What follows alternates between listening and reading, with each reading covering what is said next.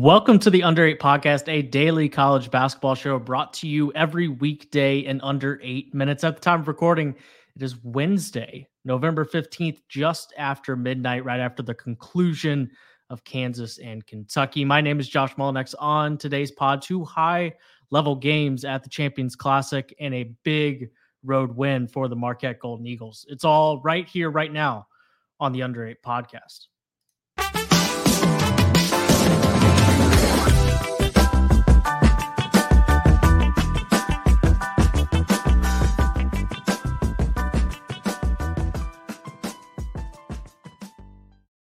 Josh Doring is here with me. Josh, it was a very good night of hoops in Chicago at the Champions Classic. We had two really nice games to get into, starting with the early game.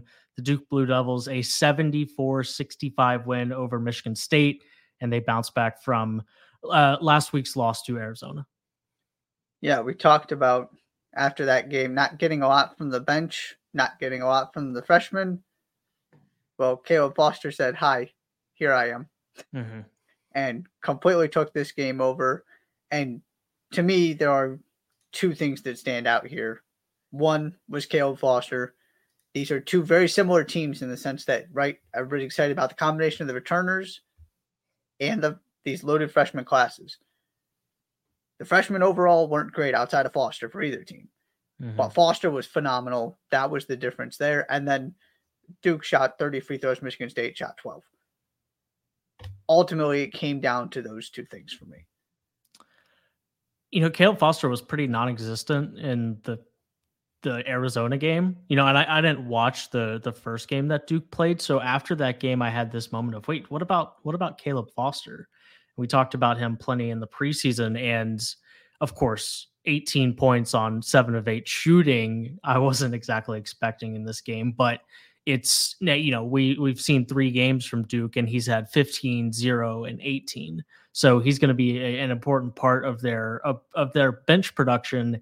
And Duke is one of those teams that part of their ceiling was their was the freshmen that were coming in of course in the recruiting class in the recruiting class that they had. It was really important on a night where the other backcourt guys for for Duke were not very good at all and not not super efficient. I mean, Tyrese Proctor, Jared McCain, and Jeremy Roach in the starting lineup went six of twenty two from the field. So Caleb Foster's punch uh, off the bench was was much needed. On the Michigan State side of things, um, the shooting didn't get much better. Six of nineteen from the three point line. Ty- Tyson Walker kind of took over this game in the second half for a long stretch and was part of the reason that that Michigan State even had a chance to win this game as we got towards the under four timeout of the second half. Yeah, and, and Malik Hall also had a good second half. This is pretty simple for me from the Michigan State side. You know what Tyson Walker gives you.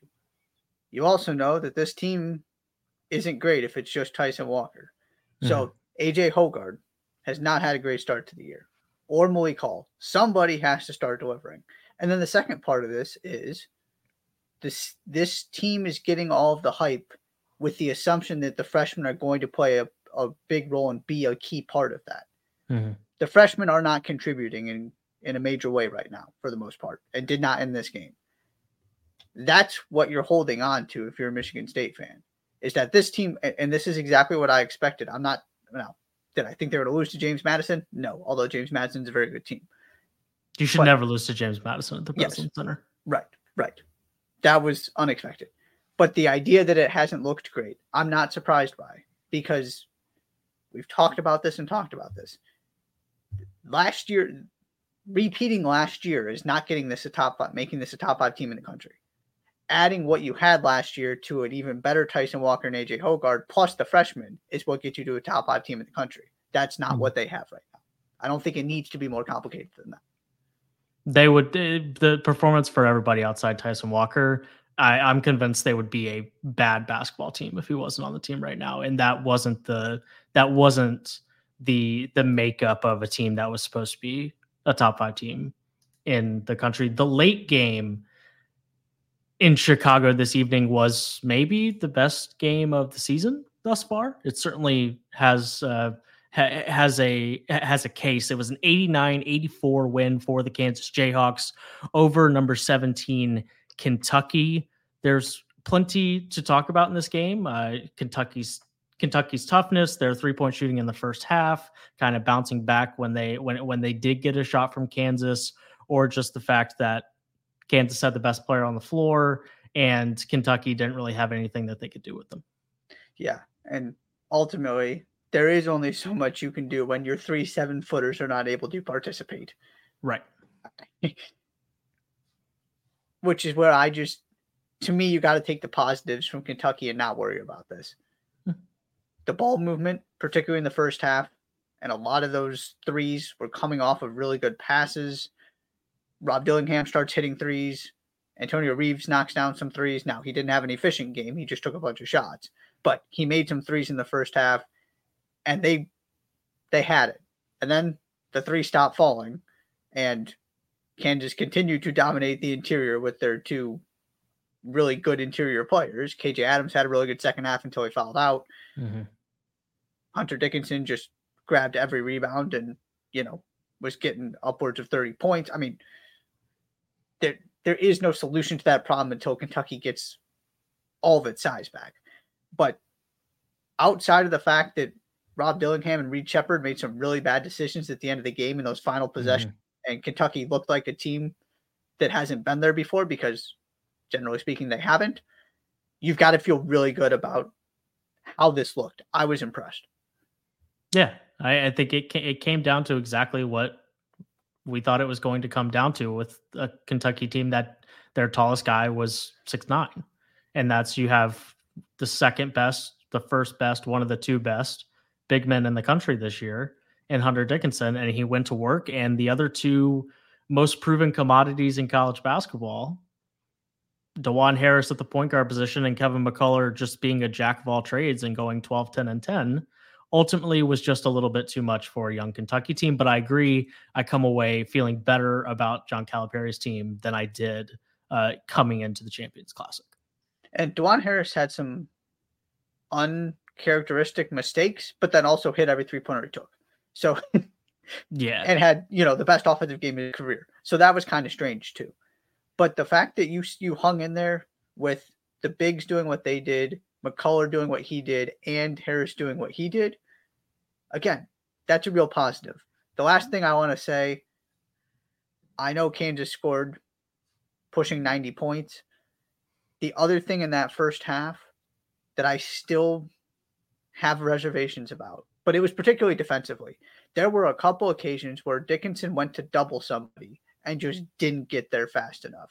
And all of a sudden, it was a very easy pass or a pass to a pass for a wide open three. I am still not in love with this too big lineup, and I'm still not convinced it's the best version of this team. But it was enough on this night, and obviously the size, size it in a game. This is the one to do it in because the other team did not have any of it. Yeah, absolutely. Uh, last on the list this evening, Champions Classic always delivers and and did so again in 2023. Last but not least on the docket, Marquette rolls into Champaign against a top 25 team in the Fighting Illini and get a 71 64 win. And the best point guard in the country goes for a cool 24 4 and 6 on a bum ankle. Yeah, you wouldn't have known it watching him play. I mean, Mm-mm. he carved him up. he was fantastic.